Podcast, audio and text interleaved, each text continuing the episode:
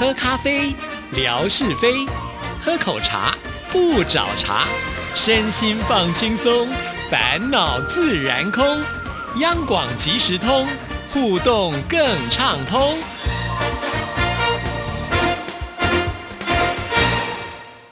亲爱的听众朋友，大家好，欢迎收听今天的央广即时通，我是谭志毅，又到了吓你一跳的时刻了，有请志平出场。志平你好，大家好，我是夏大主播。哎，哪有人这么豪迈自大的啊？天哪，我今天是临时脱口而出。呃，我再修正一次，我再修正。大家好，我是谦虚的主播夏志平。我觉得前面的那个可能是真实的你。没有，不是是这样子的。我最近就读了一篇这个报道，就是告诉我们说，嗯，呃，这个你经常脱口而出的想法的说法啊，到底是你心里面的想法呢？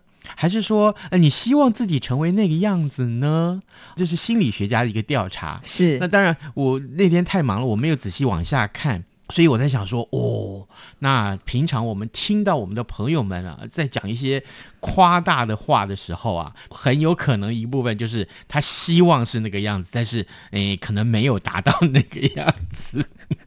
好，这个跟我们今天要讲的有关联吗？诶，嗯，没有关联。我就知道。好，我们现在接着来看一个很有趣的趣闻。哎，在家啃老这件事情，在台湾社会，这你觉得这是被允许的吗？或被鼓励的吗？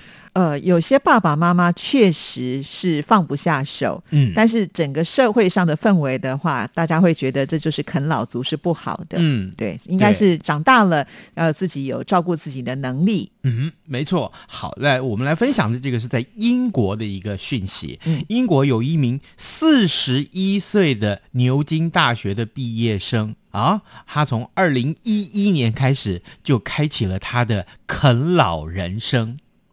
今年已经四十一岁了，他不但是免费住在他父母价值百万英镑的豪宅里面，每个月还可以从他父母那边得到一千五百英镑，大概是五万六千块钱新台币的零用钱。所以他当然不想工作了。我的妈呀！现在有这样子的。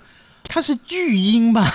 巨婴，他，但是我觉得有点可惜啊，因为能够念到牛津大学，对不对？表示说他的资质应该是很不错的，是啊，应该要发挥他的呃专才啦，或者是他呃应该要大显一下自己的身手。可是居然呢，就是住在家里面不做任何的事情，还可以领到这么多的钱。其实，在几年前的时候，他就已经跟他父母爆发了这个争执，然后遭到经济制裁。所谓的经济制裁，就是啊，两度啊，他把自己的父母告上法院，意思就是说他爸爸妈妈好像不给他钱花了，于是乎他就告他爸爸妈妈。这样子也可以告？嗯，是啊，都已经成人了，你还可以告父母亲说不给你钱？判决出来了，你猜判决是怎么回事？判决怎么回事？哎，好，我们告诉你啊，尽管这个人呢，他是拥有牛津大学历史跟法律的高学历文凭，还曾经在知名的律师事务所里面任职，但是呢，他一心只想啃老，所以呢，他在二零一一年。失业之后就不曾工作，长期就住在他爸爸妈妈在伦敦的这个豪华公寓里面，而且他根本不需要缴房贷或者是房租，每个月呢生活费的来源就是他父母提供给他的一千五百英镑的现金哦。啊，法庭文件就说了，哎，呃，这个人呢进来跟他的爸爸关系恶化了，于是乎呢，呃，这个双亲提供给这个这个巨婴的金元就越来越少了。没想到这儿子啊。还告上了法院。二零二零年的时候啊，经过十一年啊，啊，这个巨婴呢，呃，首次对他呃父母啊，呃提出了诉讼，但是呢，被英国地方法院就驳回了。今年他再度上诉，而且呢，啊，他所属的这个律师援引了英国的一部儿童保护法来辩称说，这个巨婴呢其实是存在着健康问题，所以呢，他的父母应该要。继续的抚养他。等一下，他为什么可以用儿童保护法？他已经四十几岁了呀。是，没错。所以我就觉得奇怪了。照我对法律的了解啊，这律师怎么样去帮当事人来辩护啊？这件事情其实是根据很多法律的原则或是一些相关的一些规定啊。那可是呢，这回他引用的是《儿童保护法》。天，我看到这新闻的时候，我简直就是义愤填膺，我双手发抖哎，我 我好想过去赏他两巴掌。怎么可以这样子？哦，我觉得这个父母亲生到这样的小孩也是很头疼啊。对呀，你看看，哎，一个四十多岁的中年人，他还指望他已经六十九岁跟七十一岁的年迈父母去负责他的生活啊，可见他爸爸妈妈会有多崩溃呀。真的还好，他爸爸妈妈应该还算是有钱呢，不然的话怎么负担得起啊？对不对？对呀，没错啊。哎哎，不止呢，他还向他的母校牛津大学提出诉讼。为什么？哎，他是指控校方啊教学不力，导致他只获得了二等一级的学位。啊，这个学位并不是说啊，虽然他毕业了，但是学位等级有不同啊啊，并不是学霸等级的一级学位，所以呢，他向他的学校求偿一百万英镑，这合理吗？对啊，一百万英镑是三千七百七十万新台币，结果呢，当然了啊，最后也被法院驳回。当然了，我觉得这个人脑袋有问题，自己到了这个学校不努力读书，你还怪学校？是啊。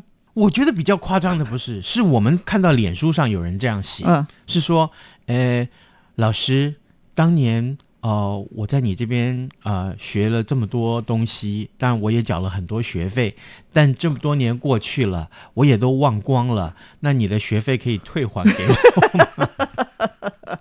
哈哈，我觉得这些人的逻辑都都好奇怪啊！是啊，真的奇闻异事啊，这很难想象，就是一个高级的知识分子，居然会用这么奇怪的一种想法去告父母亲，去告他的母校。真的，真的不是这样子的奇闻异事，我们还不会拿出来跟大家分享啊。好，接下来的这个趣闻，哎，我们多次啊，连续几个月不是教大家做菜吗？对对对，提到的都是这样东西。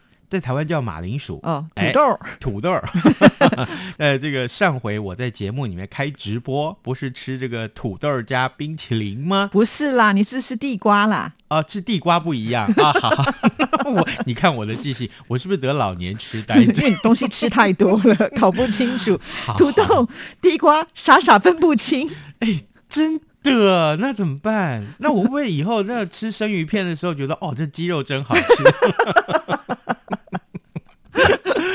怎么办？好了，没有告诉大家，纽西兰啊，有一对夫妇，他挖他们的这个马铃薯，哎，挖出个金世世界纪录，就是到田里面去挖马铃薯啊。是，那他们在田里面啊，挖出一块巨大的马铃薯，两个人都相当惊讶。后来拿去称一称，结果发现马铃薯竟然重达七点八公斤。这证实啊，是世界上最重的马铃薯，哎，哇，七点八公斤，比西瓜都还大，不止了都。你看看，你这小孩子，一个小孩子长到几岁的时候可以到七点八公斤？哦，是不是？是，对啊，一个人可能要搬还不容易搬呢。是喽，当然夏志平是除外了。我大概小学五年级就五十七公斤。我小学五年级的时候就已经比谭志毅现在还要重，所以你妈妈养你很有成就感啊。是，重点是我弟弟也这么重，他还养了两个。好了，我们看看这个消息。呃，这一颗马铃薯为这一对夫妇啊拿到了金氏世界纪录。他们在院子里面除草，突然呢，哎。他的锄头啊，就呃锄到这个土壤下方一个巨大的物体，两个人就跪在地上，开始把这周围的这个土啊、草啊，通通挖干净。当两个人用铲子啊把它敲出一点之后，还刮伤他的表皮。后来才知道，嗯，这是马铃薯啊。结果他太太就说：“哦，我真不敢相信，它实在是太大了。”她老公也说：“哦，对呀，很大哦，很大哦。”她太太就说：“她长得非常丑哦，很丑很丑的马铃薯，但是很大很大哦。”好，两个人呢，所以就想赶快把它拖进了车库，放在磅秤上面测量。结果呢，就发现，天哪，将近有八公斤哎！哇，可以吃好久哦。话说回来，目前已知最重的马铃薯，其实啊，在七点八公斤这个马铃薯之前呢，重量不到五公斤哎。哎，他们的这个呃新挖出来的这个马铃薯，比旧的记录足足多出了三公斤哎。OK，好，接下来我们看一看，哎，这想要红的这个网红啊，嗯，其实是不择手段，让自己可以变得更红，或者是更有争议性。先前我们不是看到一个网红吗？他就把那个母乳啊拿来喝，有没有？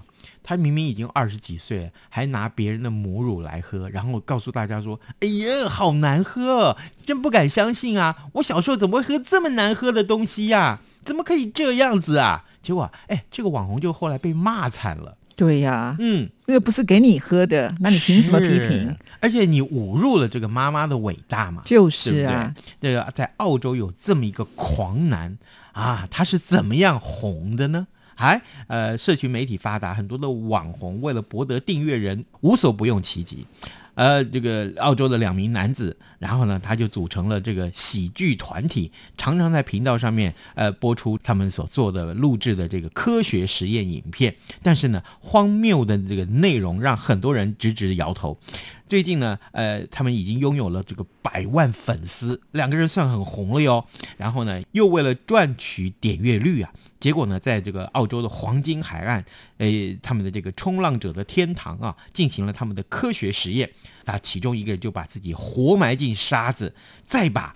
价值一千美元，大概是两万七千块钱新台币的这个薯条，嗯，哎，就全部撒在他的脖子旁边，吸引了一大群的海鸥来过来大快朵颐，还遭到那个海鸥啊去狂啄他的头部。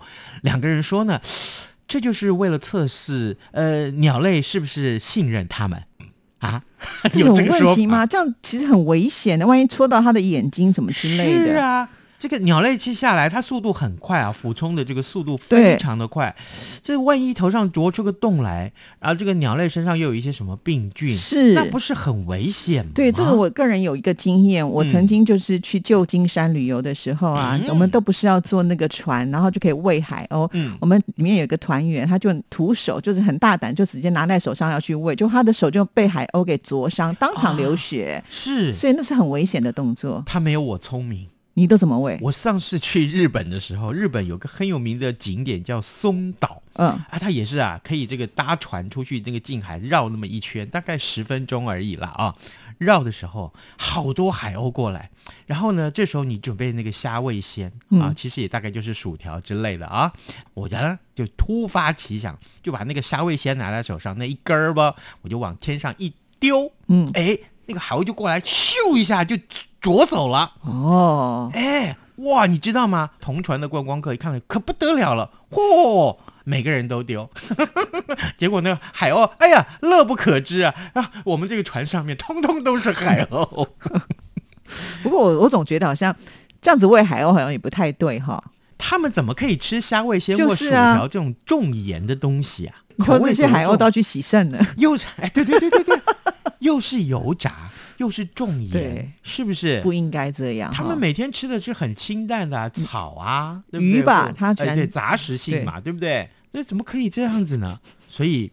这件事情告诉我们，饮食健康啊，不但是人类很重要，鸟类也很重要。最主要是人类不要随便乱喂哦。是。好，那我们今天要出什么题目呢？好，来，我们来看看今天，哎，志平跟志毅，我们两个人为大家张罗了两本二零二二年的月历，要送给大家。应该算桌历啦，哎，桌历，好好好，这个桌历啊，有不一样的一个特色，嗯，里面有很多知名的电影明星或红歌星，他们过去。有拍的电影的这个剧照哦，哎，然后把它放在每一个月上面有那么一张，哎，你们有看到我很喜欢的歌手叫凤飞飞啊，还有林青霞啊，林凤娇。哇，对，真的有两本哦，所以送给两个听众朋友。是没错没错，题目非常的简单啊，刚刚我们说呀，呃，志平丢那个虾味鲜，或者是我们丢这个薯条，是要喂谁吃？